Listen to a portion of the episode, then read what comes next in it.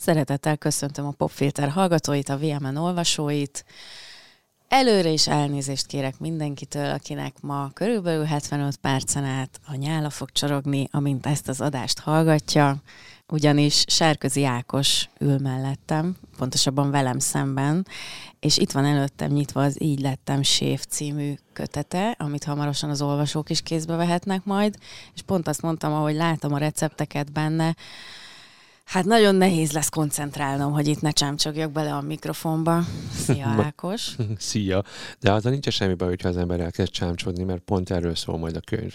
De ezt majd úgyis megbeszéljük. Igen. Na, de várjál, haladjunk sorrendbe. Mert úgy akartak felkonferálni, hogy Michelin csillagos séf, és közben eszembe jutott, hogy ugye a Michelin csillagot az éttermek kapják, hogy te, ha már egyszer megkaptad a Michelin csillagot, akkor életed végig elmondhatod-e magadról, hogy Michelin csillagos séf vagy, mint mondjuk, ha valaki egyszer megnyeri a bajnokok ligáját, vagy azt csak addig használhatod, amíg te vagy az adott étteremnek a vezetője? Hmm, talán most ellentmondásba fogok keveredni saját magammal. Én hivatalosan ez úgy néz ki pontosan, hogy nem én kapom a csillagot, hanem az étterem, hogy te is mondtad, de a séfnek a jelenléte ilyen szempontból nagyon fontos, és együtt szokták párosítani ezt a két dolgot. És én azt gondolom, hogy mindenféleképpen onnantól kezdve, hogy egyszer megkapta az étterem a csillag, a csillagot, és mondjuk velem én is ilyen szempontból, életem végéig csillagos évként fognak emlegetni.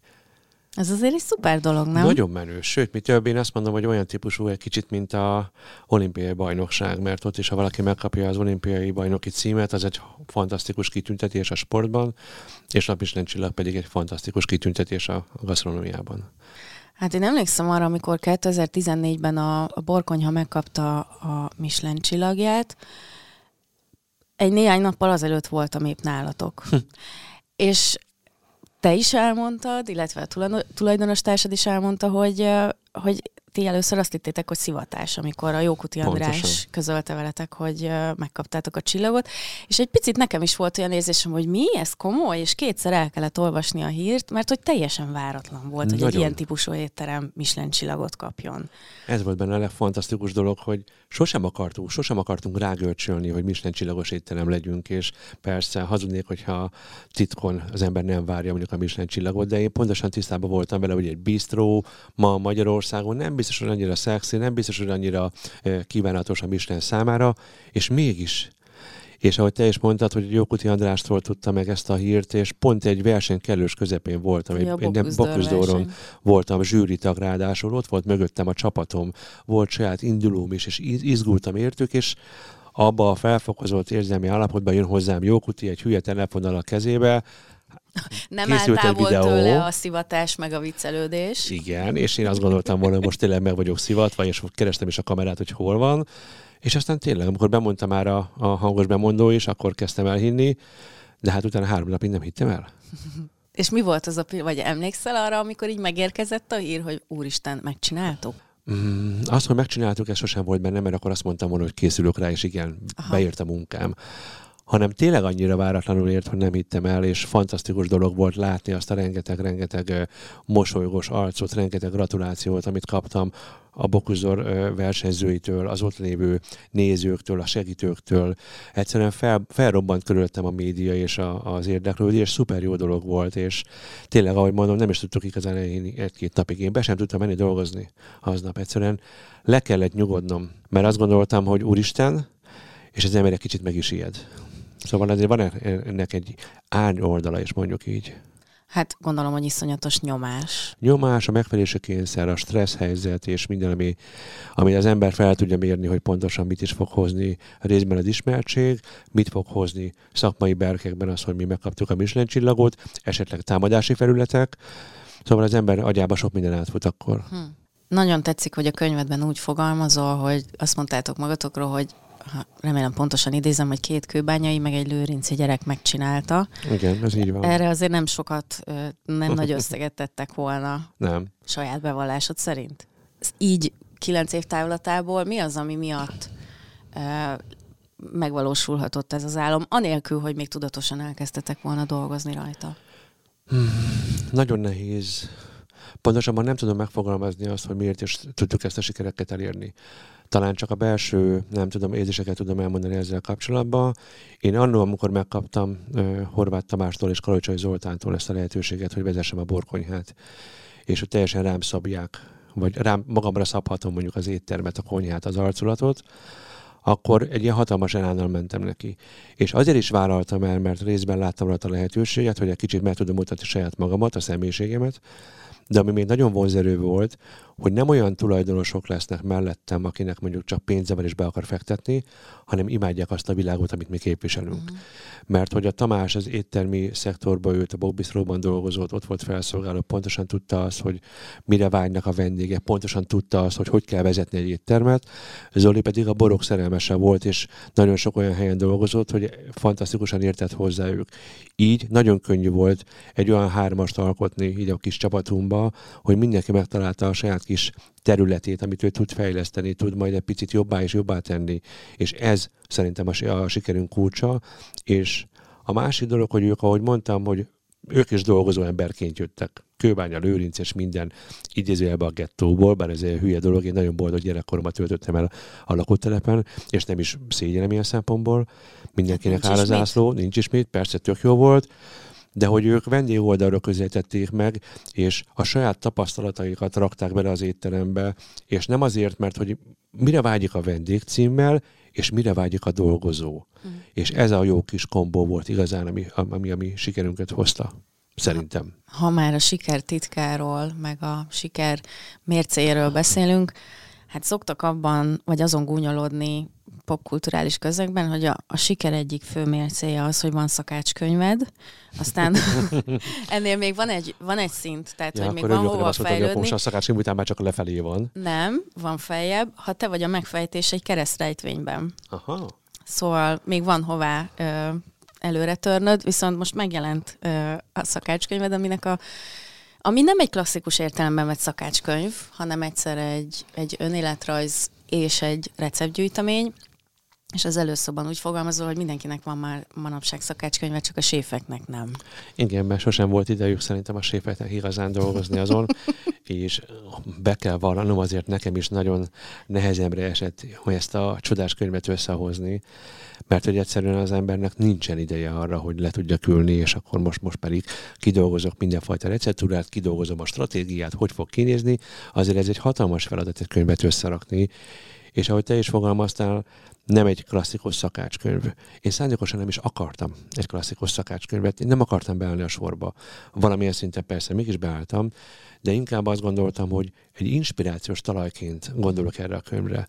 Ez a fő motivációm, ez a fő csapásvonalam a könyv kapcsán, és, és a receptek persze, fantasztikus receptek lesznek benne, bemutatom azokat, hogy miről szól az én életem, miként gondolkodom a gasztronómiáról, mi az a művészeti oldal, amit én imádok, mi az, ami engem inspirál, sarkal, és így jön a fő, mondjuk azt, hogy kulcsmondat, számomra nem az a cél, hogy valaki megveszi a könyvet, és aztán hazamegy és megfőzi belőle a, nem tudom, a csirke paprikás garuskával, hanem olvass el a receptet, értelmezz egy picit, akár nem is kell rögtön nekiugrani, gondolkodjon rajta, és alkosson új ételt az elemekből kiválogatva. Hmm. Akár több receptet is lehet kombinálni egymással, alapanyagokat lehet, technológiákat lehet alkalmazni, és én erre vágyom, hogy az embereket egy kicsit a, a kreatív világba toljam el, és talán erre tud majd lehetőséget adni ez a könyv.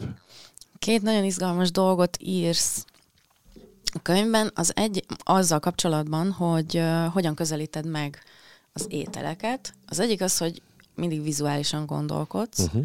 hiszen alapvetően fotográfusnak készültél, tehát a vizuális megjelenítése fontos számodra egy fogásnak. A másik pedig az, hogy nagyon sokáig csak fejben létezik egy fogás, ott dolgozott ki, és csak akkor állsz neki az elkészítésnek, vagy a kikísérletezésének, amikor már fejben összeállt minden. Uh-huh. Pontosan. Igen, szerintem mindenkinek megvan a maga metódusa, és azt szoktam mondani, hogy a fejben a világ legjobb séfje vagyok, csak hát azt meg kell tudni csinálni. és nekem is beletörik a bicskám nagyon sok, és na sok mondjuk azt, hogy hülye ötletbe. Néha bombázom a kollégákat mindenfajta extra megoldásokkal, vagy ilyen lehetőségekkel, de ugyanakkor mégis belevonom őket akár egy ilyen közös projektbe, amikor közösen találjunk ki valamit, nézzünk egymás sarkalva, egyre jobb és jobb ételeket tudjunk alkotni, de igen, én nagyon szeretek fejben főzni, és szerintem könnyebb is egy kicsit, mert uh, vizuálisan el tudom képzelni, tudok mindenfajta alapanyagot egymással párosítani, mindenfajta formavilágot meg tudok alkotni a fejembe, és akkor utána jön a nehezebb része, amikor az ember ezt ezeket összerakja és megmutatja a tányéron. Lehet, hogy ez a vizualitás, ami bennem van, ez annak köszönhető, ahogy te is mondtad, hogy, hogy fotográfusnak készültem, de nekem ez a stílusom. Mennyire vagy türelmes ebben a folyamatban? Tehát a gyakorlati része, van valami a fejedben, elsőre elkészíted, akkor mennyire viseled nehezen, ha nem olyan, mint ahogy elképzelted? Hmm. Két felé bontanám ezt a kérdésedet. Nem vagyok egy türelmes fajta, abban a szempontból nem vagyok türelmes, soha semmire nem tudtam várni, nekem minden most és azonnal kell. És ezáltal nagyon nehezen uh, tudok várni. A, a várakozás engem az, az kikészít és felőri az mindenfajta időmet. A másik ugyanakkor meg el tudom engedni a hibákat. Csak hogy értsed, hogy miről gondolok, hogyha megtervezek egy ételt, és valami nem sikerül, nekem azzal nincs semmi bajom. Akkor újra próbálkozom. Inkább azzal van bajom, hogy nem tudom megvárni bizonyos folyamatoknak a végét. Aha. Értem ez alatt? Ha azt írja mondjuk valami ötlet, hogy most ezt egy órán keresztül szeretném állni, akkor engem megüt az ideg, hogy most néznem kell egy órán keresztül azt a hülye zselét, hogy kössem meg. Ahelyett, hogy minden más csinálhatnék. Szóval inkább így mondom, hogy ez a, ez a része nem annyira foglalkoztat és ezt nem szeretem. Jobban szeretem a spontán megoldásokat, sokkal jobban szeretek akár úgy ételket is alkotni, hogy abban a pillanatban a meglévő alapanyagból kell valamit kreálnom, a sokkal jobban sarkal, mint hogy nekem most várni kéne órákat valamire, de ugyanakkor mégis ez az életrendje, legalábbis a, a, a konyha világában, hogy igen, bizonyos dolgokra várni kell. Most már azért tudatosan lekötöm a figyelmemet mással is.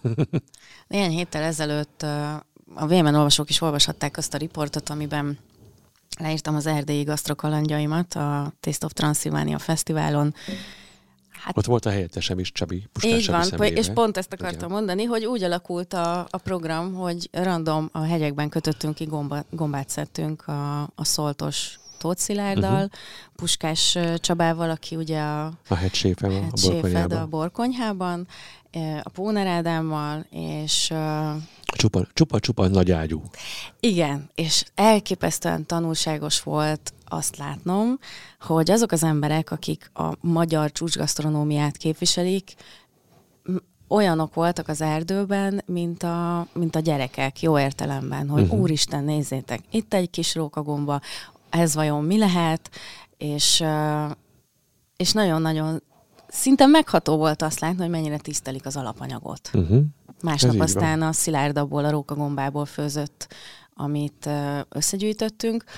És nekem is azt, a könyvedből is azt tükröződik, hogy elképesztően fontos, hogy akár érzelmileg is kötöttök ahhoz, amiből főztök.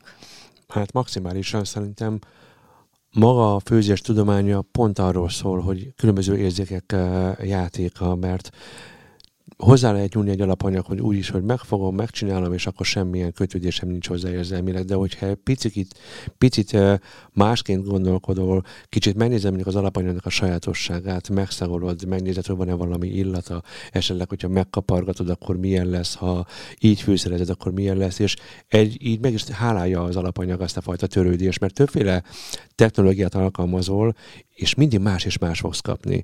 És nagyon jó hallani azt, hogy igen, a szakmában nagyon sok elvetemült, őrült, rohangál jó értelemben, és elmennek az erdőbe, és gyerekek lesznek. Én pont ezt a fajta világot szeretem, amikor az emberek maximálisan érzelmileg kötődnek egy bizonyos munkaterülethez, mert akkor személyisége benne van abban, amit csinál, meg tudja mutatni saját magát, és olyan, mintha egy kis szeretet adna saját magából a vendégnek, ezáltal semmilyen szégyelni valója nincsen, hogyha valami esetleg nem sikerül, mert a, az arca a személyiségét tükrözi az étel, és ezt vissza is adja, és ezt a vendég érzi.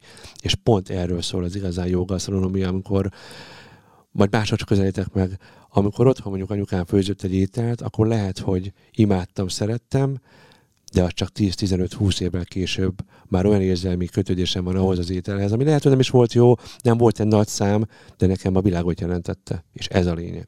Hát ez nagyon sokan a kommentelők között is szokták eh, jelezni, amikor valamilyen mm, szubjektív gasztroanyag jelenik meg a VMN-en, hogy eh, Istenem, mit nem adnék, ha megtanultam volna anyukámtól, nagymamámtól, nagynénémtől, bárkitől azt a receptet, hogy már soha nem tudom felidézni, mert már meghalt. Sosem és... fogom tudni felidézni, és nem is lehet. Hm. Az a baj, hogy az ilyen recepteket nem tudod megcsinálni. És tudod, miért nem? Nekem egyszer volt egy ilyen próbálkozásom, hogy egy, egy nagyon régi receptet próbáltam megcsinálni, és nem sikerült. Pedig mindent a recept szerint csináltam. És sok-sok évvel később derült ki, hogy azért hibáztam, mert a tökéletesség miatt lett tökéletlen az étel. Hmm. Méghozzá, mert én mindent pontosan úgy akartam csinálni, a receptúra írja, és nem vettem figyelembe, hogy annó a receptbe, amikor mondjuk a háziasszony összerakta mondjuk egy ilyen töltött tésztát, amiben ilyen pirított uh, hagymás grízt rakott, én a tésztát úgy csináltam meg, hogy lenyomkodtam. Aha. Ő viszont csak ilyen óvatosan nyomkodta le. Ezáltal a benne lévő, ez a hagymás gríznek az íze belefőtt a levesbe. Én lezártam, hogy mm. szép legyen, és ezért mondtam azt, hogy a tökéletlenség okozta a vesztét az ételnek. Hogy ilyen szempontból el kell tudni, és ezeket nincs leírva. Ezt tudja a nagymama, tudja a szülő, hogy figyelj, én megnyomkodom, és az jó lesz, mert érzi, benne van az ujjába, mm. és nem tudom, százszor csinálta már.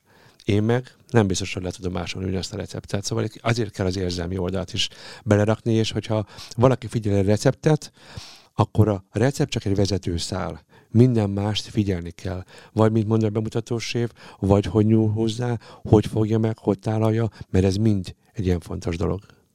Van-e olyan fűszer, amihez nagyon szoros, akár indokolatlan szoros kötődésed van? Soha nem szoktam bizonyos alapanyagot alapanyag mellett le, leragadni, és legfőképpen azért, mert mindig a szezonnak megfelelően találok szerelmeket így az alapanyag területén. Ezáltal így nem tudom neked így konkrétan azt mondani, hogy már pedig nekem ez és ez mondjuk a sót vagy a borsot nagyon szeretem. A csillagán is, ami egy olyan típusú fűszer, ami tetoválásként is rajtam van, mm. mert tényleg meghatározta az életemet, mert nagyon szeretem a karakterét, az ízét, és mindenben el tudom képzelni mondjuk, és nincs olyan alapanyag, amit, vagy olyan alapanyag párosítás, amiben mondjuk a csillagán is lenne jó. Nekem az simán lehet előétel, simán lehet leves, főétel, és desszertben is el tudom képzelni, sőt, tovább viszem szörpök, krémek, valamilyen kis párlatokként is. Fantasztikus dolog a csillagán is. Ma hát kellett, egy... hogy erről beszéltem, hogy saját magamat mondtam most így ellent, mert hogy a csillagán is egy ilyen... Jó, de ebből is látszik, hogy ez azért sokkal árnyaltabb ö, feladatkör, amit vég... Tehát azt akartam mondani, hogy ez kicsit olyan, mint amikor egy, van egy futbalista, aki minden poszton bevethető, uh-huh. és mindenhol hely tud állni, és egy picit egy jó séfnek is úgy érzem, hogy ezt kell tudnia, Igen. hogy mindig minden helyzethez, mindenhez alkalmazkodni, és például az, az engem nyilván hülyeség, hogy meglepett, de azért elgondolkodtatott, hogy azokat az alapanyagokat, azokat az ételeket is meg kell kóstolnod, és meg kell tudnod jól csinálni, amit amúgy nem szeretsz. Uh-huh. Hát az emberek többségét mondjuk nyilván a világból ki lehet kergetni, akár egy tök főzelékkel, vagy egy nem tudom, egy körömpörköltel, vagy bármivel, miközben eleve nem gondolkodhatsz ilyen nem tudom, fakokban. Hát sajnos nem. Séfként. az én életemben is nagyon sok olyan alapanyag van, amit nem szeretek. Voltam kint Portugáliában, és egyszer megkóstoltak velem a Szecsuán virágot, Szecsuán batton, nem tudom, megmaradt a fejembe ez a kifejezés lezsibad az ember szája, a feje, Tudom, a nyelve. Nagyon durva cucc, és én, én akkor még ilyen nyelvi problémák miatt megkóstoltatták velem, és jól rögött rajtam az egész konyha, hogy tényleg nem tudtam utána órákig semmit csinálni, csak nem, hogy volt egy lezsibad tőle a száj. Nagyon durva cucc. Főleg, ha sokat eszek, Ajaj. vagy sokat ráksz össze. Persze, én rögtön bekaptam, hogy mi ez nekem, én magyar legényként megkóstolok mindent, és azt hittem, hogy tényleg ott, ott halok meg. Na egy ilyen, illetve lehet, hogy furcsa, én az osztrigát valahogy nem, nem kedvelem, és lehet, hogy azért, mert annól lehet, hogy megettem, de készültünk egy versenyre, ahol osztriga feladat volt, és éjjel-nappal osztrigát kellett tenni, és lehet, hogy már ilyen túltöltöttem magam osztrigával, és én nem igazán bírtam. Illetve a padizsán nekem, ami egy olyan dolog. Oh. És a padizsán azért nem, mert nekem beleégett a retinámba és beleégett az ízlelő bimbóimba az a klasszikus elrontott parizsán recept, amikor egyszerűen csak föl van karikázva, és meg van sütve grillen. Na, azt nem bírom elviselni, szárított fűszerrel, amit megszórunk, és az még száraz rajta, a keserű égett íz, így nem szeretem. Na most képzeld, hogy vegetáriánusként 10-ből 8-szor ilyeneket raknak eléd? Hát ez egy borzalom. És azt gondolom pedig a parizsán egy fantasztikus alapanyag, főleg, hogyha az meg van pácolva, egészben sütve, krémként, tölteléként, egy zseni, úgy minden formában imádom, de ezt a fölkarikázott, nesze neked, aztán egyél valamit. Igen, Meg a grízöldség. igen, az, igen. Nagyon sok vendéggel találkozom azért az étteremben, aki vega, vegán és mindenfajta ágazat vagy érzékenység kapcsán, és mindig annyira hálásak, amikor tényleg végre nem nem tudom, grízgyöltséget kell inni rántolt sajtal, hanem van más alternatíva Ez is. így van. Ezt abszolút alá tudom támasztani. és azt látom is egyébként, hogy, hogy ez már egy nagyon komoly törekvés uh-huh. a top éttermek esetében, hogy legyen vegán menüsor, vagy, Pontosan, legyen, tehát, vagy legalábbis a, a vegetáriánusokat uh, kiszolgálják. Szerintem ez egy nagyon dicséretes dolog, és nagymamám jut ilyenkor mindig eszembe, amikor uh, mondtam neki néhány évvel ezelőtt, hogy mama, tudom, jön a karácsony, és tudom, hogy mindig én szoktam tölteni a, a káposztát veled együtt, de hogy az idén kellene vegetáriánus töltött káposztát csinálni. És akkor vártam a hatást, tudod, hogy akkor majd biztos kiborulás, hogy lehet ilyen hülyeséget, nem tudom. És mondta, hogy jó. És mondtam, hogy nem csodálkozol?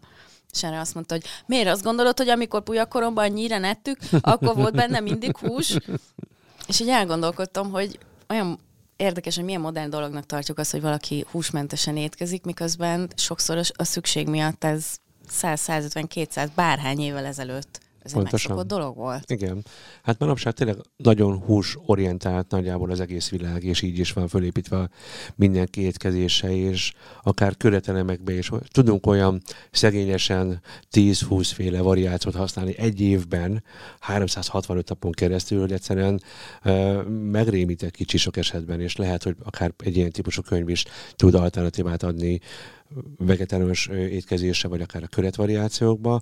Igen, tény, hogy azt át kell kicsit fordítani, és lehet, hogy itt van most nekünk a feladatunk séfeknek, hogy egy picit reformáljuk meg a mai kornak a, a gasztronómiai kultúráját, és a fiatalokat is arra ösztönözzük, hogy merjen, merjenek bátran főzni, merjenek új érzeket kóstolni, és ne féljenek attól, hogyha otthon éppen nincsen hús, bátran zöldséget. Azt írtad, hogy nem szereted a gasztroforradalom nem is. kifejezés. Mi, mi az oka ennek? Mert az beskatujál, és akkor azt mondják, hogy eddig nem volt semmi. Hát nagyon sok jó szakember van a világban, uh-huh. nagyon sok jó szakember is ö, volt eddig is.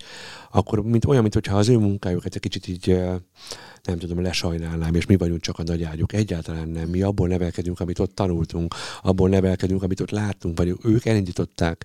És a forradalom szót azért nem szeretem, mert ez egyfajta nem tudom, elégedetlenséget hoz. Én azt gondolom, hogy nem is forradalomnak kéne ezt nevezni, hanem egy, egy új hullámos megújulás, egy picit megreformáljuk a saját kis étkezésünket, hogy esetleg amiben beraktunk ilyen békjóba, hogy akkor már pedig a magyar konyha az csak zsírral, a paprikával és hagymával ez a hármasa működik, ennél sokkal, de sokkal szebb a magyar konyha, sokkal-sokkal szebb alapanyagink vannak, technológiánk, ötleteink és íz, íz élményeket tudunk adni a vendégeknek. Inkább erre szeretnék elmenni, és nem gasztroforradalom, de az tény, hogy az internet térhódításával egyre jobban és jobban nyitottak ki mm, különböző ajtókat, könyvek, mm, nem tudom, magazinok, esetleg televíziós műsorok, az mind nagyon sok jó irányba vitt el, és ez nem is gasztroforradalom, hanem kinyílt a világ. Mm. Uh, visszautolok arra, hogy azt mondod, hogy a régi mesterek tudásából építkeztek ti. Nagyon megkapó az, ahogy elmeséled, hogy az üzemi konyha mennyit jelentett a te fejlődésedben szakmailag. Okay. Miközben azt gondolná az ember, hogy ez a kettő, a, a, a csúcsgasztronómia, meg az üzemi konyha, az nem fér össze. Sőt, mi több, annyira összefér, hogy kötelezővé tenném mindenki számára, aki szeretne igazán keményen foglalkozni ebben a világgal, hogy igenis nézze meg, tapasztalja meg, tanuljon meg minden területen helytállni, mm. hogy egy kicsit emberileg tudjunk változni, mert sok esetben lehetek én a világ legjobb séfje, hogyha mondjuk uh, érzelmi oldalon nincs meg az a stabilitás, nem tudok emberekkel bánni, nem tudok csapatot építeni, az sem jó. Sőt, azt szerintem még sokkal rosszabb. Én nagyon büszke vagyok arra, hogy öt évig voltam üzemi konyhán, mert mindenhol lehet tanulni. Olyan nincs, hogy nem tanulok valahol. Lehet, hogy nem a homár elkészítést tanultam meg, hanem lehet, hogy rohadt jó rántott csinálok rizibizivel, de megtanultam főzni, megtanultam nagyban gondolkodni, megtanultam kicsit az emberek fejével is gondolkodni, mert nap mint nap találkoztam 300, 400, 500 emberrel, és napi szinten beszélgettem velük, és megismertem, hogy ők mire vágynak, mik az igényeik, ők hogy csinálják esetleg otthon, Megtanultam szervezni, nagyban gondolkodni, gazdasági lábakra is helyezve, hogy kell fenntartani egy ilyen helyet. Ez mind-mind fontos szerintem a séf életébe. Amellett, hogy jól kell főzni, az csak egy szelete, hogy jól főzök. Annyi minden van még egy vezetőnek az életébe, amit az emberek nem is tudnak elképzelni. Találkozol még azzal a fajta ellenérzéssel a, az emberek részéről, hogy jó, hát akkor legyél nagy séf, amikor minden este a családnak az asztalára kell kaját rakni, meg hogy persze megnézném én, hogy te nem tudom, kollégiumi menzán mit tudnál csinálni. Támadni mindig lehet mindenkit, és általában az, azt, azokat az embereket támadják, akinek vagy felnéznek rá, vagy irítségből. Mm. Nekem ezzel nincsen baj. Nyugodtan lehet támadni, nekem is megvannak a megfelelő válaszaim erre. Igen, én legtöbb esetben a nattányéron hülye pici kis étel, ezzel hogy lehet jól lakni egy egész napi kapálás után. Az ilyet mi elmosogatjuk otthon. Pontosan. Én akkor mindig rácáfolok, és akkor kicsit rá is játszok. Van úgy, hogy kiveszek az étterembe, szándékosan ebben a kommunikációval, hogy most hoztam nektek egy rohadt nagy tájért, mert ezt találtam a konyhán, ez volt a legnagyobb, és megkerestem a legkisebb ételszajó étvágyat, és akkor jókat röhögnek rajta, de ebből megesznek mondjuk 15-20-at, tudja, hogy mindenki gurulni fog az étterembe nem, nem lehet minden, minden negatív támadást fölvenni, és próbálom elengedni ilyen szempontból. Aki rossz indulatúként támad meg, azzal nem tudok mit csinálni, de én hiszek abban, hogy meg lehet reformálni egy üzemi ö, étkeztetés, hiszek abban, hogyha kellő kreativitással lehet egy iskolai menze is egy nagyon jó étel, vagy nagyon jó, akár étterem szintű is, csak vonjuk már be őket, a gyerekeket magát ebbe a folyamatba. Igen őket mindig kihagyjuk. Mindig a nagy okos felnőttek megbeszélik, hogy már pedig ezt és ezt kell lenni, és mi van a gyerekkel. Miért nem vonjuk be? Ha egy kicsit a gyerek azt érzi, hogy az ő szava is fontos, higgyük el, meg fog jenni azt a hülye brokkolit, a spenótot, a tököt is, csak legyen benne kreativitás, és megvan a szabadsága, és az ő dönthet. Ez nálatok a családban hogy működött, amikor a saját gyerekeidet kellett, tehát ott azért gondolom, hogy ugyanúgy vannak prioritások vannak, kedvenc ételek vannak, olyanok, amiket nem. Hogyan működött ez pszichológiailag? Nagyon jó. Sehogyan. Méghozzá azért sehogyan, mert most három, három kamasz gyermekünk van, a legidősebb Zsófi jövőre lesz 18 éves, mm. szóval most már ő nagy csaj én olyan sok rossz ételt, amit ők úgy simán el tudnak fogyasztani, az úgy nehezen viselem el, de most már engedtem a tasakos leves, a instant tészták, meg ezek. Mondtam, hogy jó, csak ne posztoljuk ki, vagy ne, ne mondjátok, de én nyíltan felvállalom, hogy van olyan tasakos uh, instant étel, amit én szeretek. Lehet, hogy hülye hangzik, de megeszem, és tök jó, hogy csípős, hát mindenfajta milyen rózsaszín színű, ázsiai tészta, leves, nem tudom milyen neve, mindig a gyerekek veszik, én be sem merek menni megvenni a boltba, de én megeszem, és valami tök jó. Pedig látom a bulvár cikket, tudod, hogy olvasón küldte, hogy a sarki üzletben a Michelin csillagos Ezzel nincsen baj. Instant levest vásárolt. Szerintem pont akkor lennék uh, hiteltelen, hogyha azt mondanám, hogy gyerekek, én otthon csak nem tudom, vagyubélszint teszek, homár van reggelire, és kaviár, az pedig az uzsira csomagolom a gyerekeknek. Amúgy Nincs azért ilyen. azt elmondom, hogy sokan szerintem ezt képzelik egy Michelin csillagos Lehet. Én akkor most meg elmondom, hogy nem így van. Szerintem már ezzel, hogy elmondtad az üzemi konyhát, az, hogy mennyit jelent, az, hogy szeretnéd ezt a szakadékot egy kicsit áthidalni. Biztos vagyok benne, hogy sokan, akik ezt eddig nem tudták rólad, most egy picit másként tekintenek rád. Remélem, hogy ez így van, és én, én mindig is azt hangoztattam, hogy attól még, hogy egy olyan típusú területen dolgozom, ahol a, a maximalizmus, a minőségorientáltság nagyon fontos nekem. Ez így van. És az életemben is ezért próbálom így fölépíteni a saját életemben, és nem azt jelenti, hogy most a gyerekek otthon nem ehetnek jó ételt, csak ezeket a mm, másodosztályú, harmadosztályú vagy ötödosztályú ételeket adom oda nekik, mert ezt eszik meg, hanem a lehetőséget adom meg, hogy megmutatom nekik inkább azt, hogy elviszlek titeket étterembe, kóstoljatok alapanyagokat, ha van valami ked vagy ötlet, nyugodtan szóljatok, de nem én akarom rájuk erőltetni, mert az a legrosszabb, hogyha azt mondom, hogy már pedig az én gyerekem nem eszik ilyet, mert nem akarom, hogy kiközösítsék mondjuk egy, egy, egy iskolába. Nem akarom azt, hogy megbékjózzák, vagy bélyegezzék azért, mert mondjuk ő nem szeret bizonyos alapanyagot, hanem miért ne? Én imádom a rántott Párizsit például. Pont azt a fajta rántott Párizsit, mert ezen nevelkedtem, uh-huh. hogy annyira vékony volt, hogy már a olajtól fölpupusodott, és egy kis kerek izé lett belőle, és nem volt benne szinte semmi, csak a vékony Párizsi, meg a nem tudom, panírt tettük burgonya de ez egy nagyon jó kaja, kaja volt, mert érzelmileg kötődöm Igen. hozzá.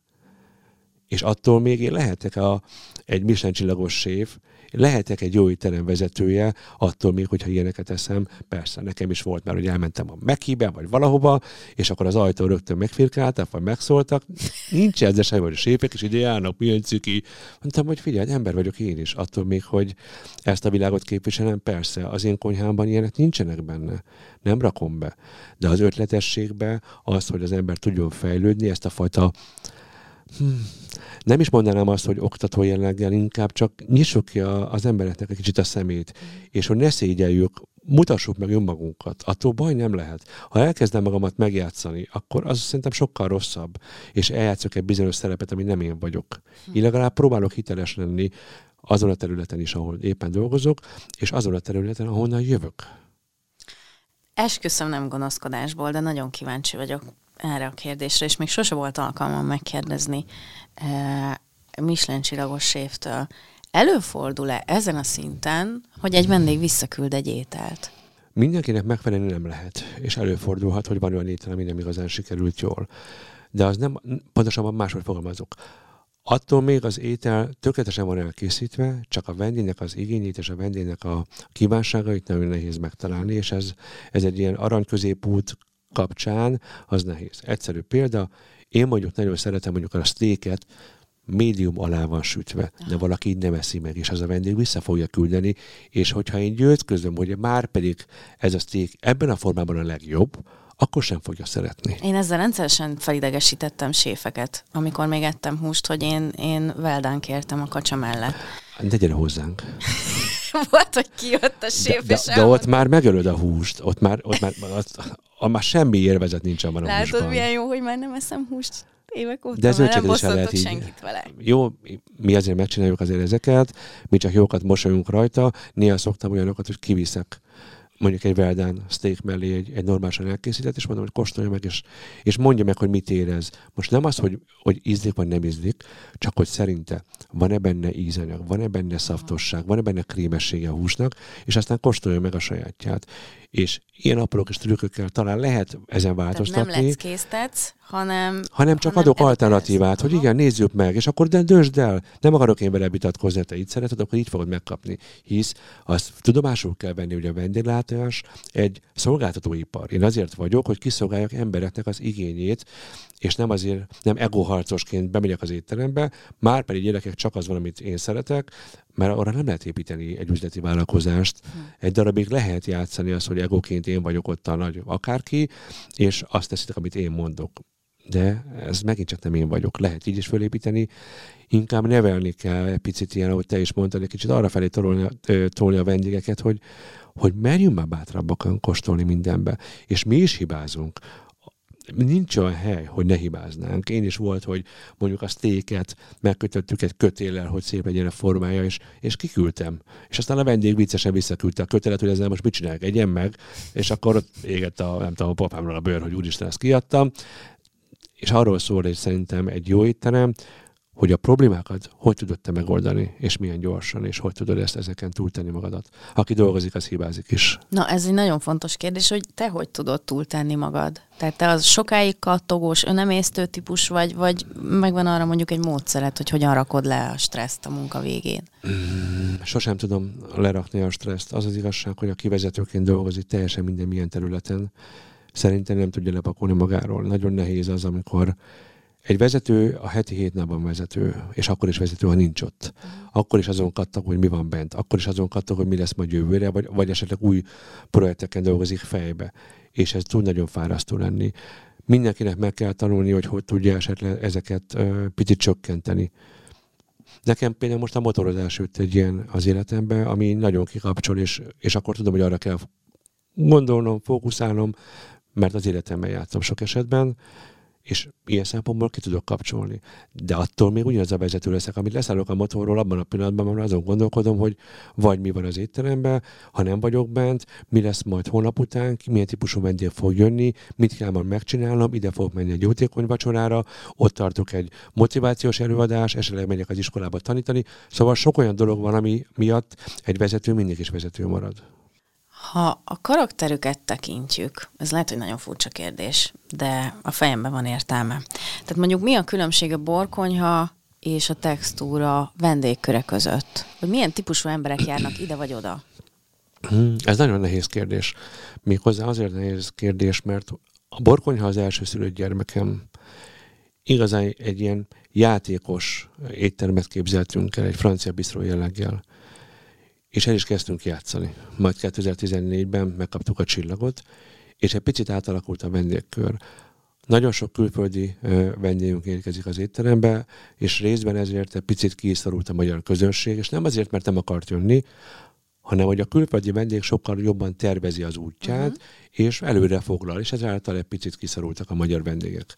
Ezáltal mondhatjuk azt, hogy a közönség a nemzetközi elismerés kapcsán ahhoz kötve tudja, hogy nem hibázhat az étteremmel, ezáltal a vendégkör egy biztonsági játékos, mondjuk így, uh-huh. aki tudja, mit fog kapni. Amellett mindenfajta meglepetéssel.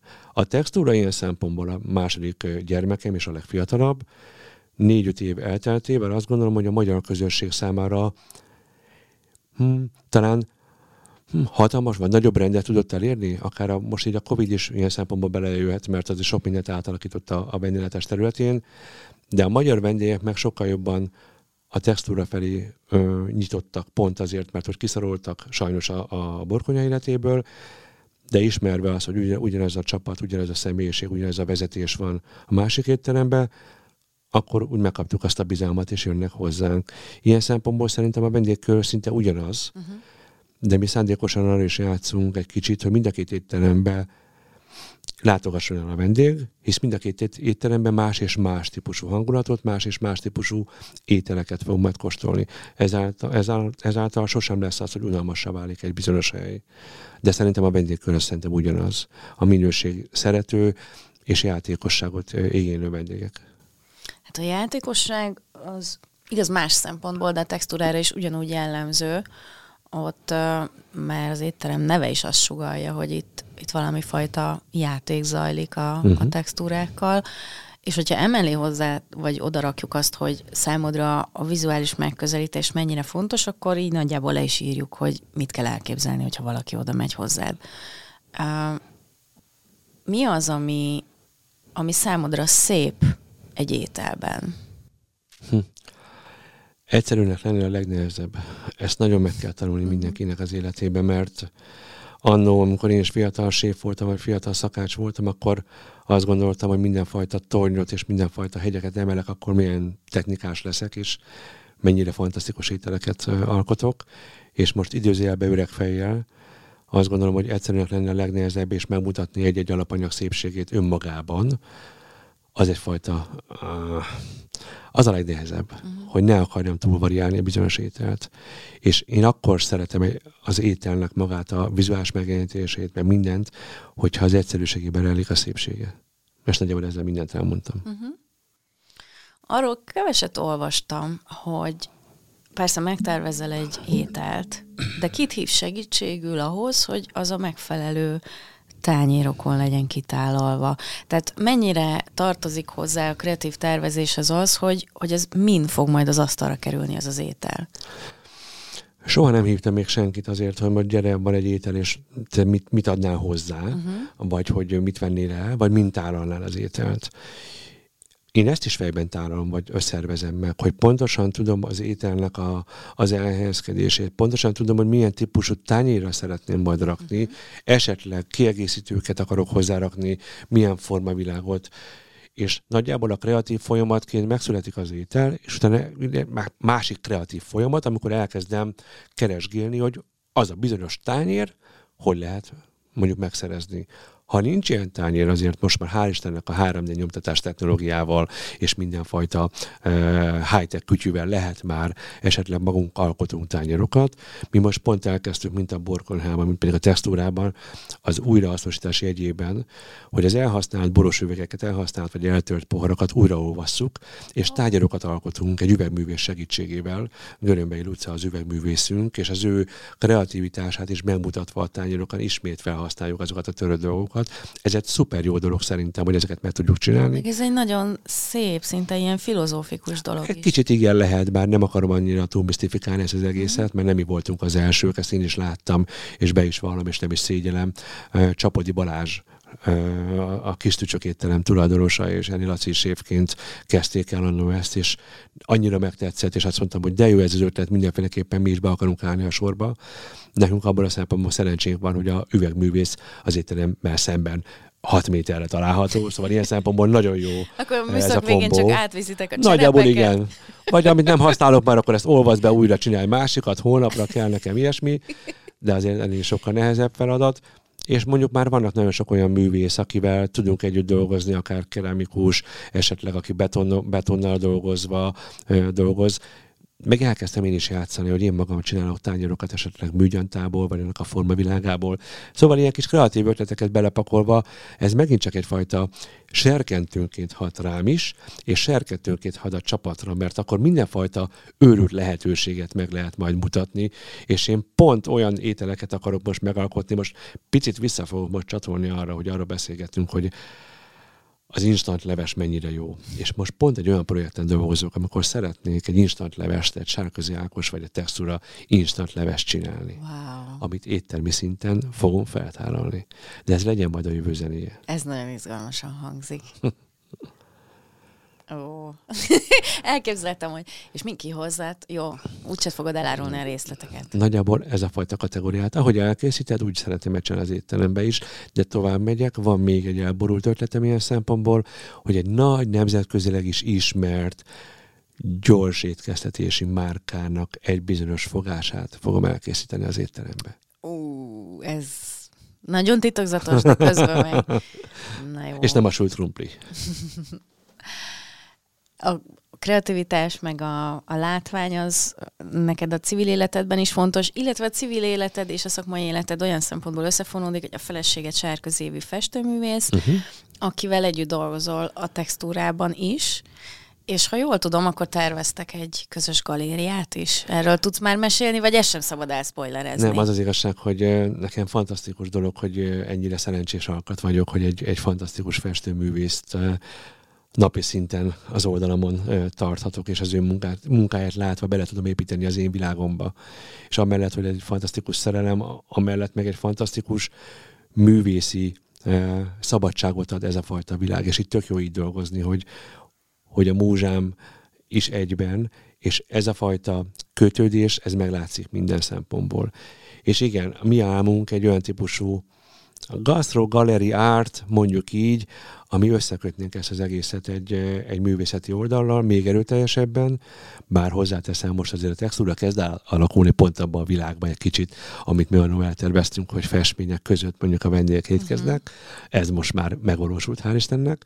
De igen, egy olyan galériát szeretnénk csinálni, amiben központi szereplő a gasztronómia is egyben. Ez lenne a nagy álmunk, amiben mindenfajta oktatás, mindenfajta őrület, és mindenfajta művészeti ág is, ez most zenéről beszélgetünk, képzőművészet és minden más, ami akár irodalom simán bele lehetne pakolni, és egy olyan közösségi művészi teret lehetne kihozni, ami, ami akár lehetne követendő példa, hogy mindenfajta nagyvárosban legyen egy ilyen közösségi tér, hisz a, minden embernek van valami kötődése valamilyen területhez, vagy a zenét szereti, vagy a képzőművészetet, vagy ezt, ezt is, azt is, azt is. Szóval mindent, és össze lehetne kötni, és így megint csak a kreatív ö, folyamatokat lehetne még jobban beindítani, és iskolába is szerintem simán működne. Mm lehet, hogy engem az összes tanár most megkövesz, de én, én nem tanítanék például recepteket egy iskolában, hanem csak és kizárólag alapanyagért ismeretet. Tehát egy és... szakácsiskolában te azt mondod, hogy nem recepteket tanítanál, nem. hanem az alapanyagokat? Technológiát és alapanyagismeretet. Aha hogy ne csak droidokat alkossunk, hanem csináljuk olyan embereket, vagy olyanokat, akik saját maguk elkezdenek gondolkodni, és a megfelelő tudással új recepteket alkossanak, hogy ne azt másoljuk. Persze, alaprecepteket megtanulnak az emberek, de nem arra tenném a fő hangsúlyt. Most oké, okay, nagy klasszikusokat meg kell tanulni, sok mindent lehet belőle átvenni, de hogyha a technológiára és az alapanyagra fordítanánk még több hangsúlyt, akkor szárnyalna még erőteljesebben a gasztronómia, mert akkor az emberek önmagukat fejlesztenék egy kicsit. Hm. Szóval teljesen máshonnan közelíteni meg ezt az egészet egy kicsit.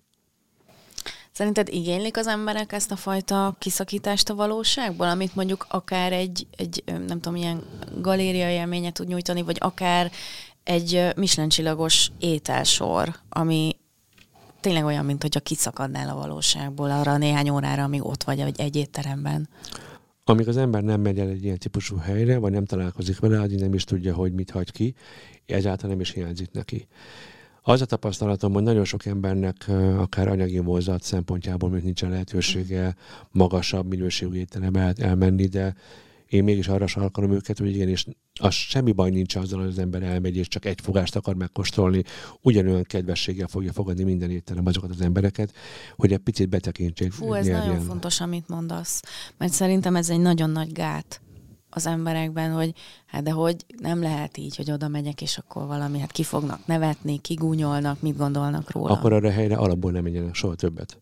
Hogyha valakinek nagyon negatív tapasztalata van, és azt mondják, hogy ott őt megbántották, vagy akár megalázták, vagy úgy viselkedtek vele, vagy, vagy éreztették, hogy ő nem fontos, akkor az a hely nem jó akkor menjen el onnan.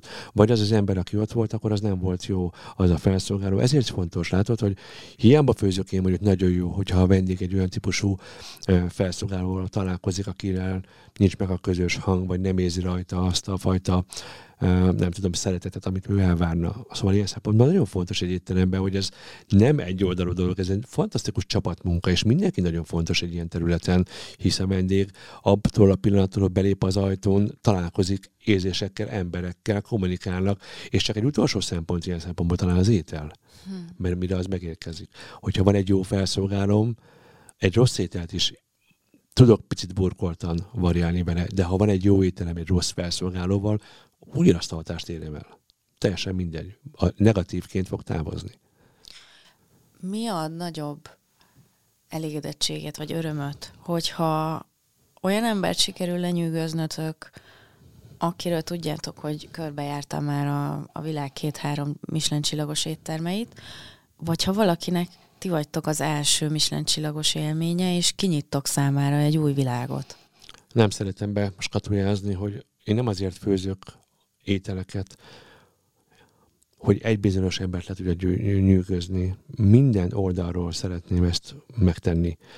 Ugyanis nagyon boldogsággal tölt el, hogyha olyan embernek tudunk újat mutatni, aki járja a világot, és, és azt tudja mondani, hogy mi nagyon jók vagyunk, és tényleg jó úton haladunk, ez egy fantasztikus dolog. De fantasztikus, fantasztikus dolog az is, amit te mondasz, hogy hozzánk kapunk egy olyan fajta bizalmat a vendégtől, hogy mi legyünk az első élménye eh, egy ilyen Michelin csillagos szinten. Szuper jó dolog.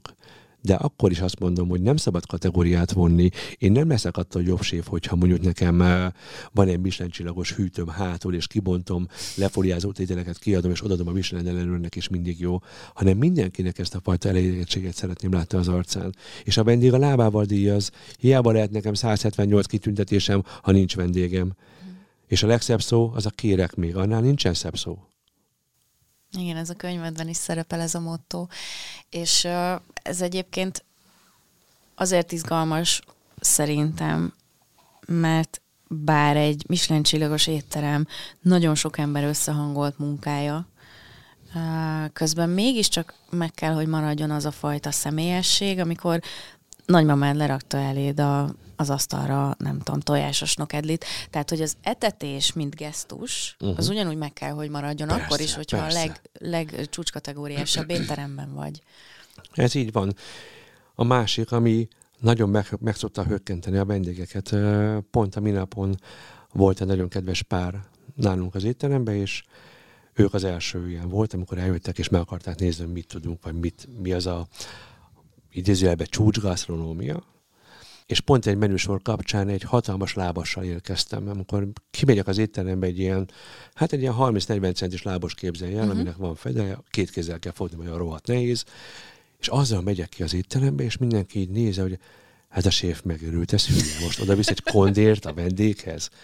És igen, én oda viszek egy kondért a vendéghez, mert pont ezzel a gesztussal, ezzel a lazassággal egy kicsit ki tudom zökkenteni, hogy esetleg ne feszüljön be, ne érezze ö, nem tudom, tolakodónak, vagy olyan, olyan, olyan, olyan fesztelennek ezt az egészet, és ezzel azt akarom visszahozni, mint amikor az anyu kirakta a nagy edényt a középre az asztalra, a köretet mellé rakta, és szedjél fiam, és ezt én imádtam, és belementünk a lábosba, és imádtunk, és ezt a fajta gesztus hozom vissza a Wendynek. Az más dolog, hogy ebben a lábosban azért gyönyörű szépen megmunkált és kiforrott ételek vannak benne, szépen megtálalva, ez csak egy külső borítás. És ezt a külső borítást akarom megmutatni, mert ez a külső borítás ad egy lazaságot, amellett, hogy benne van egy ilyen kis, mégis szépen megtervezett étel.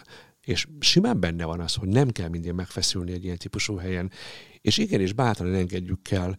Volt olyan vacsora estem, amikor elkezdtem beszélgetni a vendéggel, és csak annyit meséltek nekem, hogy egy japán filmet néztek meg. És mondtam, hogy tudom mit? Nem adok két lapot. És csináltam én abban a pillanatban nekik egy japán estet, mm. amit én gondolok elküldtem a felszolgálót, meg a tanulót esetleg a japán étterembe pálcikáért, vagy valamit, és ezzel csináltuk meg.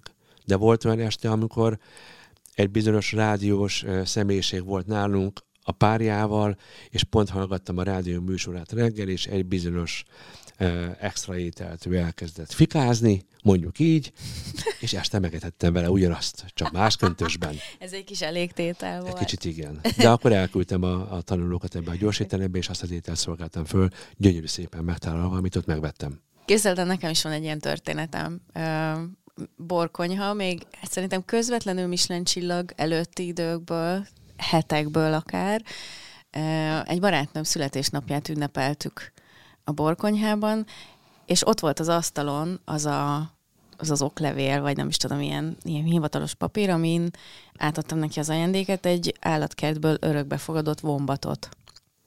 És megláttad, ahogy kijöttél, megláttad ezt, és kérdezted, hogy mi ez, és mondtuk, hogy ma van a születésnapja, kapott egy vombatot tőlem, és bementél a konyhába, kijöttél 10 perc múlva, és krumpliból ö, fogpiszkálóval összerakva hoztál neki egy vombatot.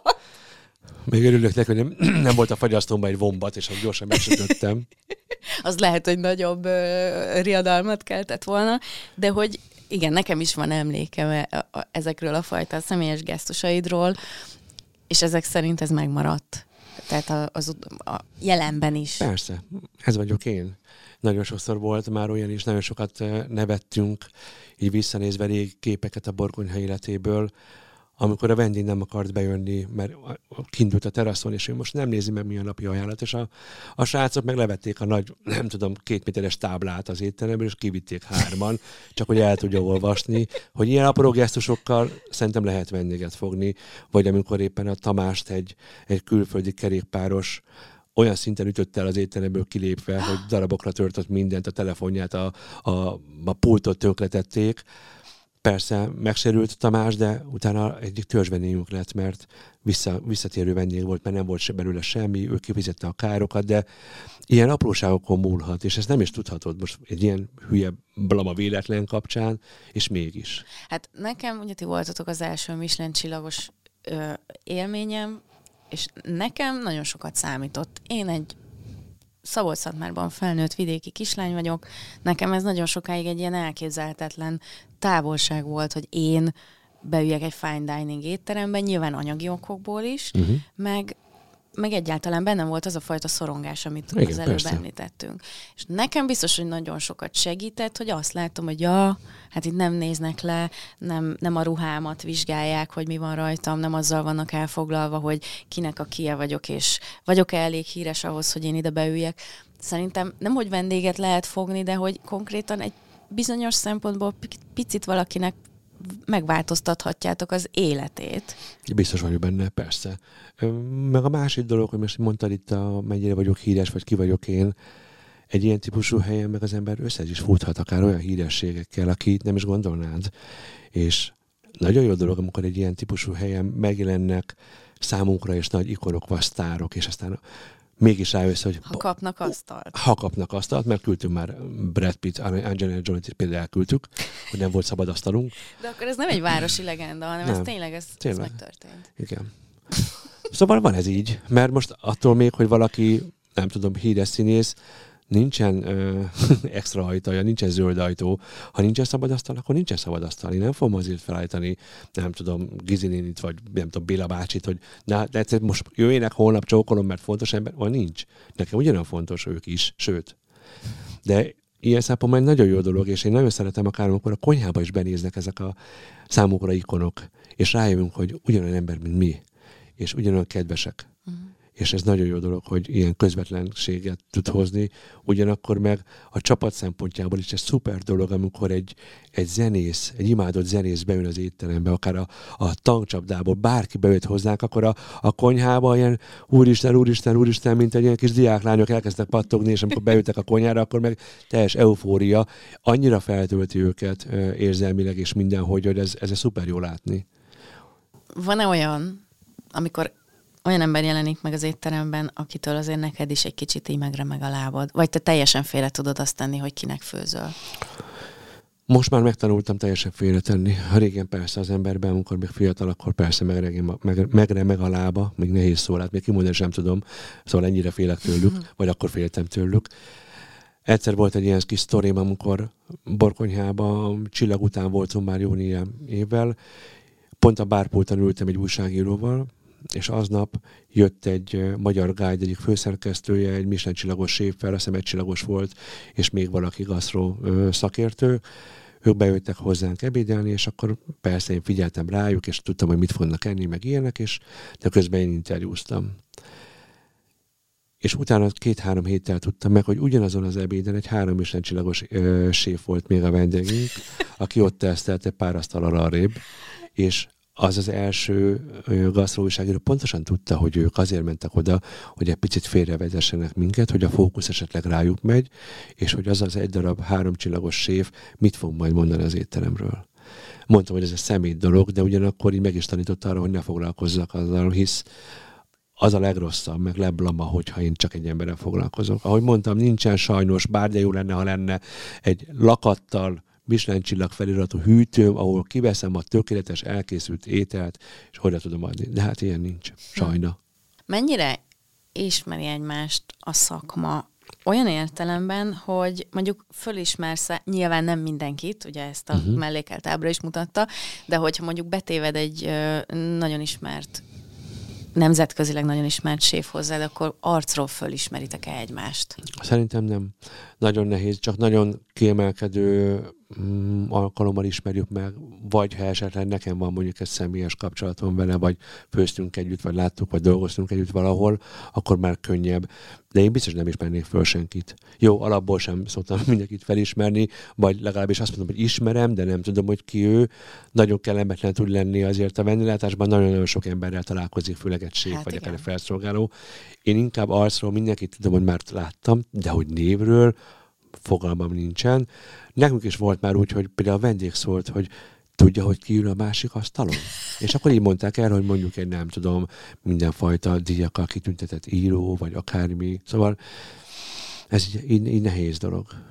De nem szoktam azzal foglalkozni, hogy éppen ki van, és nem biztos, hogy felismerem. Téged viszont felismernek. Ez így van. Mindenhol. Nem is járok sehova. Nem jársz sehova.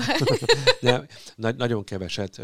Én pontosan tudom, mit vállaltam mondjuk így a televíziós világgal, meg ebben az ismertséggel kicsit, de mondjuk a család többi tagja nem, és nehéz azért úgy elmenni, hogy tudjak fókuszálni a családra, mert mindig valaki felismer, és én tudom kezelni, és én tudom, de látom azért a családon, hogy ez tud kellemetlen lenni, mert nem mindig tudják mondjuk az emberek azt a határt, hogy mikor van az a pont, amikor oda lépjünk, vagy ne lépjünk oda nagyon kedvesek, nagyon aranyosak, és de nincsen semmi baj, de a családvédelmi érdekében így egy picit így nekem ez néha tud kellemetlen lenni.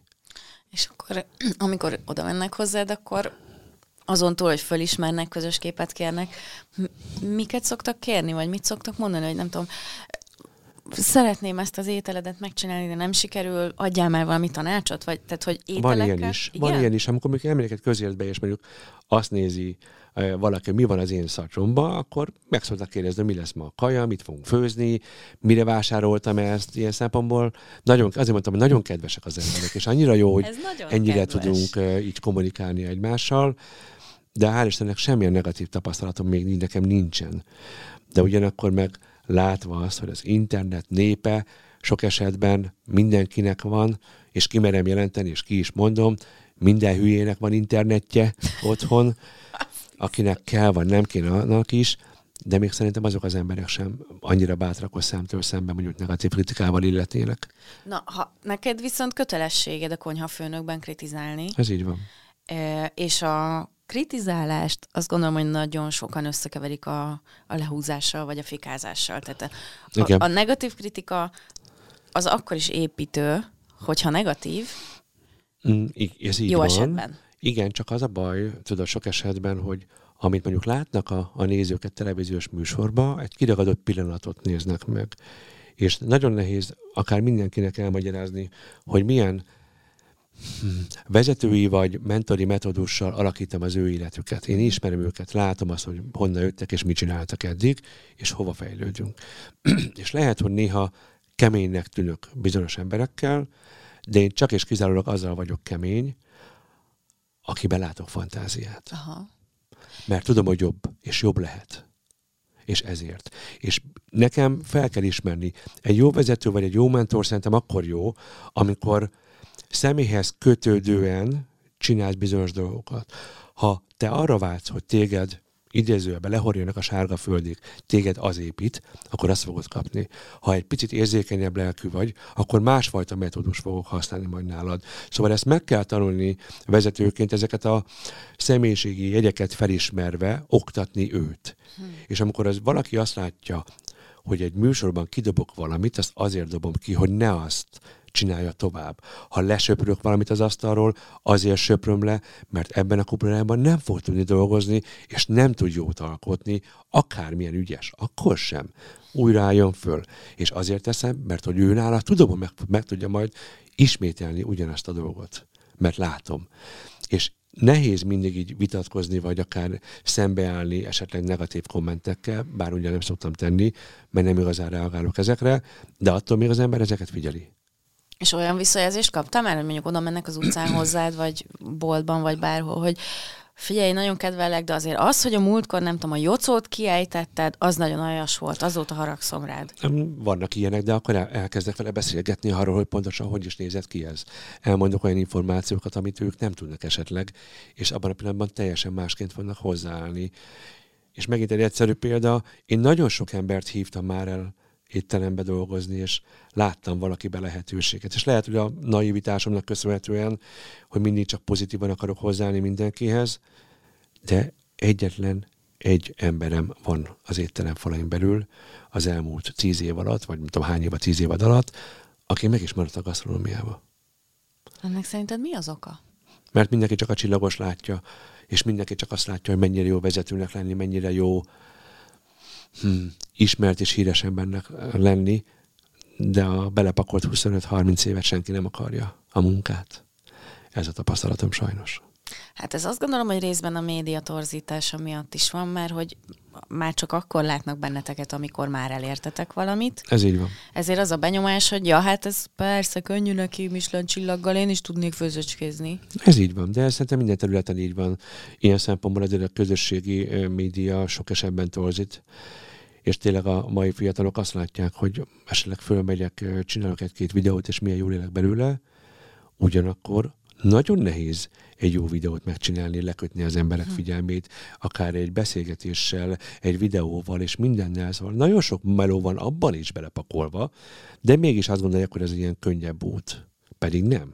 Nagyon nehéz utak. Hogyha valaki híres, vagy ismertebb, vagy elismert akar lenni a saját kis területén, a munkát nem lehet elmismásolni sajnos. Két dolog jutott erre eszembe. Az egyik az, hogyha jól emlékszem, az alabárdos étteremben a próbanapodon rontottad el kapásból azt a feladatot, amit kértek tőled. Hát igen, máshogy vágtam föl valamit. Ezt én is Attilától tudtam meg. Én sem emlékeztem, vagy próbáltam a negatív dolgot kitörölni az agyamból, de látod, mégis pont lehet, hogy akár ez egy mód, nem tudom, vágási technikának elmulasztása okozta azt, hogy az vagyok, aki most vagyok. És én sokat köszönhetek az alabárdos étteremnek. És ott pont megint csak az üzemi konyhának köszönhetem az alabárdos éttermet, mert annó Bicsár Attila, a séf is dolgoz üzemi konyhán, és pont olyan típusú embert keresett maga mellé, az ő elmondása szerint, ami egy picit talán olyan, mint ő maga. És látod, ez, ez akkor meg is erősíti azt, amit az előbb mondtál, hogy okay, hogy mindenki a csillagot látja, na de abban benne van a 25 év munka. Pontosan. Ugyanakkor meg én nem is szégyeltem soha és semmit, ahol dolgoztam, mert dolgoztam idézőbe kézdobálóba, uh-huh. és imádtam azt, mert fiatal voltam, akkor az volt, az vonzott. Dolgoztam olyan, ahol csak, csak egyetemistákkal dolgoztam, és mondjuk azt mondom, az, hogy nem volt sok közük a vendéglátáshoz, de mindenki más területén iskola mellett dolgoztak. De mégis tök jó volt. És mindenhol lehet tanulni, és az hülyeség, hogyha ha csak azért dolgozom, hogy már tudom, mi leszek a későbbiekben. Én nem akarok az életemben mindig gép lenni, és értem azt, hogy persze a cél az fontos dolog. De az út, az odavezető út sokkal fontosabb, mint az, hogy elérjem. És nem is érdekel, hogyha nem érem el. Tudom, hogy megpróbáltam, adtam magamnak egy lehetőséget, és mentem arra, de sokkal többet fejlődök, mikor odáig eljutok. Vagy legalábbis a közelébe. És sosem tudható, és ezt a mai napig is elmondom a fiúknak bent a konyhán is, hogy soha nem fogod tudni, hogy ha ma teszel valamit, az milyen hozadéka lesz majd egy-két év múlva. Mert higgyétek el, hogy ha most te ha szemtől szembe állsz valakivel, vagy az egész életedet úgy épített föl, hogy nyíltan vállalod, vagy teszel valakinek jót, vagy esetleg ingyen mész el dolgozni valamiért, az sosem tudható, hogy esetleg ott megismersz valakit, milyen fajta kapcsolatási pont lesz.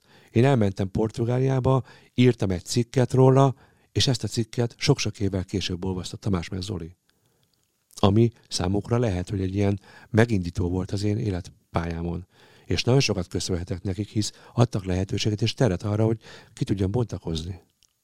Ez nagyon megmaradt ez a történet bennem, hogy reggel hatkor, amikor ugye ezt a portugál utat nyerted, reggel hatkor teljes ö, mi ez, harci, harci díszben dísz, ültél, vagyis elindultál az étterembe, és zárva volt, és aztán óránként visszamentél, hogy mikor nyitok, és délután háromig ezt néhányszor megismételted. Hát borzasztó volt azt így megélni, amikor az ember azt hiszi, hogy majd én Magyarországról, Sárközi Ákos megváltom a világot, és akkor rájössz, hogy Ákoska, te nyugodjál le, nem váltom meg a világot, a világ nem is kíváncsi rád. És ezeket így feldolgozni, az így nehéz, de de ezt leszámítva persze most már visszagondolom, ez egy nagyon pozitív, szép emlék. Na, a második dolog, amit az előbb akartam mondani, az az, hogy, hogy te mit látsz meg az emberekben. Mert több mentorod is azt mondta, hogy olyasmit láttál meg munkatársakban, amit senki más nem látott, és úgy emelted ki őket, hogy mindenki azt mondta, hogy nem értik, hogy mit látsz bennük, hogy soha nem lesznek ők azok, akiknek te majd hiszed őket, és neked volt igazad? Mm, ez is nézőpont kérdés, hogy kinek van igaza, vagy mit, mit akarunk elérni.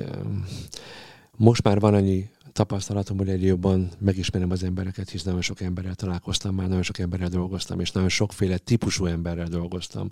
Egy biztos nagyon sokat segít.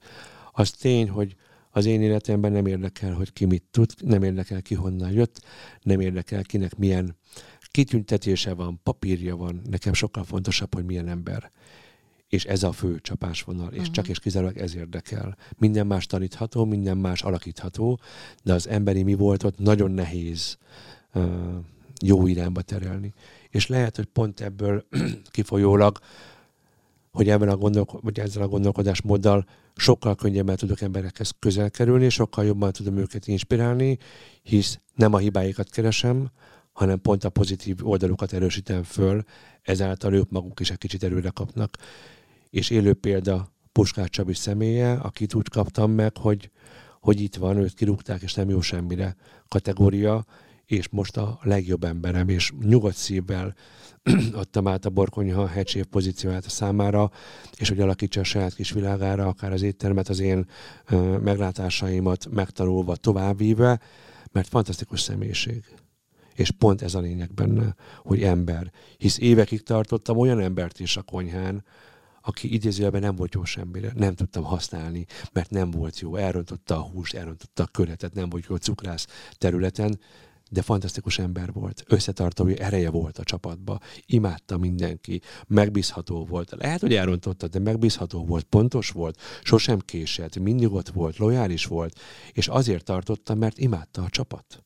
És én is nagyon szerettem őt, a mai napig is.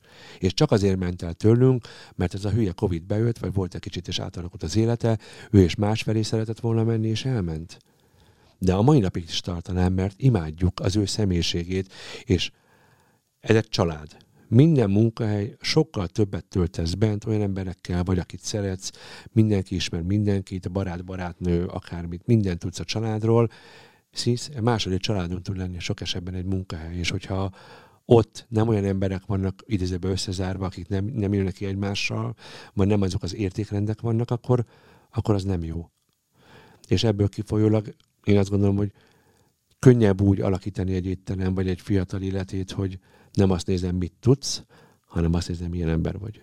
Hm, hát igen, mert a tudás fejleszthető. Az, Pontosan. hogy milyen ember vagy, az már az nehezebben és lassabban alakítható, az megint csak akár saját tapasztalat szempontjából is, hogy én is egy ilyen kis lázadó kis fiatal tini voltam, és azt mondtam, hogy igen, lehet, hogy jobban, jobban szerettem mondjuk koncentrálni járni, mint mondjuk suliba is, ezért meg is húztak az első évben, mert nem tudom hány száz órát hiányoztam, és inkább elmentem koncertre, mert hogy nekem ilyen hosszú haj volt, meg rockzene, meg minden, és miért ne? És lázadtam mondjuk a mesterém ellen, aztán belátva, hogy de hülye voltam annó, és ezt a mai napig is elmondom a, akár a mestereknek, hogy igenis, neked volt igazad, és elnézést, hogy hülye voltam. De én is neki szaladok fejjel a falnak, hiába mondják azt, hogy nem, de hát minden fiatal ilyen. Az én gyerekem és is ilyenek lesznek. Azt hogy kezeled, amikor ellened lázad valaki? Hmm, azzal nincsen bajom. Hogyha megvan a kellő tisztelet, ha megvan a kellő magyarázat annak a lázadásnak, akkor el tudom fogadni. Nincs benne mekkora ego, inkább azt mondom, hogy akkor, akkor mutasd meg. Nincsen semmi baj, lehet lázadni. Akkor mutasd meg, alakíts ki, én partner vagyok benne. És hogyha jó lesz, akkor én meg fogom köszönni, hogy milyen jól megcsináltad. Nekem azzal nincsen bajom. Hm. Sőt, ezt szeretném kérni mindenkitől a, az étteremben vagy a, a csapatomban, hogy nyugodtan szálljanak szembe velem. Sőt, szeretném, hogyha szembe szállna, mert akkor látom, hogy érdekli. És nekem, hogyha valaki valamilyen, az jó. Ha valaki semmilyen, az már uncsi. Hm. Uh a rivalizálás nem egy konyhán belül, hanem a szakmán belül, az mennyire jellemző? Biztos, hogy van, de sosem foglalkoztam vele. Méghozzá azért, és lehet, ahogy mondtam már, hogy nagyon keveset, vagy kevesebbet járok étteremben, mint amit az ember gondolná rólam, és nem igazán megyek el így a versenytársakhoz, ez ilyen hülye, most már barátokról beszélünk, hisz akkor, amikor én is fiatal voltam, vagy fiatalabb, mert nem tartom öröndnek magamat, nem is attól vagy. még azt gondolom, hogy ugyanaz a generáció nőtt föl velem szembe, vagy együtt, velem együtt, és ugyanazok a vezetők vannak most annó, mint együtt tanulók voltunk együtt valahol. Szóval ismerek nagyon sok embert. De hogy keveset járok hozzájuk, ezáltal nem is látom az ő munkájukat, csak bizonyos, nem tudom, valami közösségi média kapcsán látok egy posztot, vagy videó, vagy valami kis újságcikket olvasok, ilyen szempontból látom, uh-huh. és tök jó, de bennem semmilyen rivalizálás nincsen.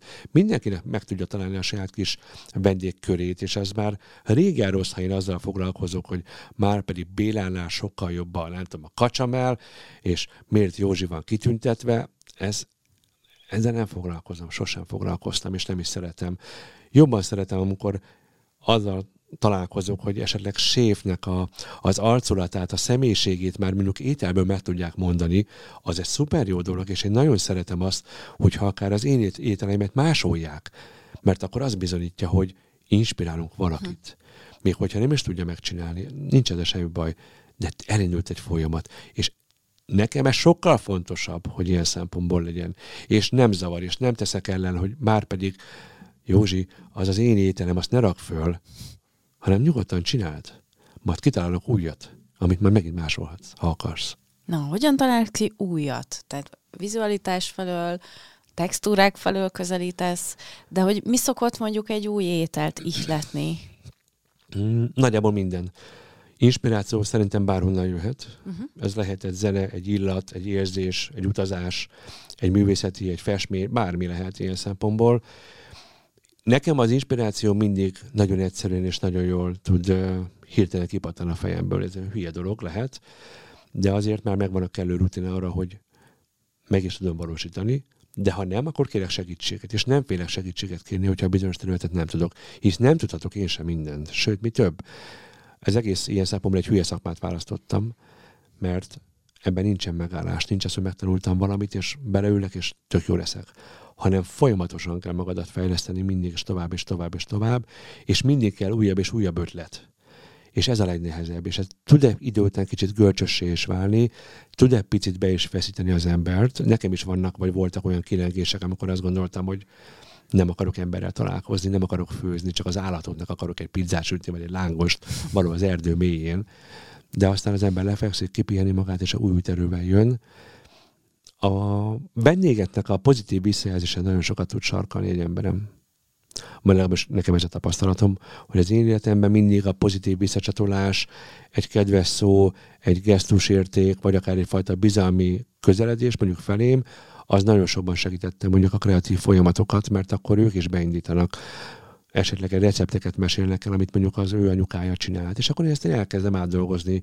Ezáltal indul bennem egy ilyen kreatív folyamat, és akkor ebből megint jön. Vagy elmegyek mondjuk a túrázni a kutyákkal, és látok egy olyan formavilágot, ami nagyon megfog, akkor arra megyek rá. Ilyen szempontból simán lehet bármiből olyan kreatív ötleteket kinyerni, amit meg tudok mutatni tányéron. Hisz majd elkezdtünk dolgozni amellett, hogy ahogy mondtam, hogy évi munkássága nagyban befolyásolja az én kis életemet, a színhasználat, a formavilág és minden, amit ő megalkot, azt én szeretném olyan tudást magamba szívni, amit soha nem fogok tudni, mert én is festettem, de legalább egy-két ötletet be tudok építeni. Vagy elkezdtünk most egy olyan projekten is dolgozni, amikor a, a zene és a gasztronómia hogy tud találkozni egy, egy zenei művésznek a, a munkássága hogy tud kapcsolódni mondjuk a gasztróval, és ez is egy nagyon jó kis ö, érdekes folyamat. Meg hát fejlődik a világ ilyen szempontból, látod te is az új technikákat, technológiákat, esetleg amit őrült, ö, tudós emberként kinéző emberek megalkotnak, és abból lehet tovább fejleszteni vagy a matematika, vagy a fizika. Már régen tanultam ezeket, de volt időszak, amikor újra felvettem ezt a fonalat, és elkezdtem tanulni matematikát és fizikát. És nem azért, hogy, hogy okosabb legyek, hanem azért, hogy olyan dolgokra is tudjak gondolni, amire most még nem gondolok. Hm. Azt kívánom neked, Ákos, hogy, hogy mindig legyen olyan fonál, amit föl tudsz venni, és ami, amivel meg tudsz újulni. Nem féltelek, hogy nem lesz ilyen. Nagyon kedves, köszönöm szépen.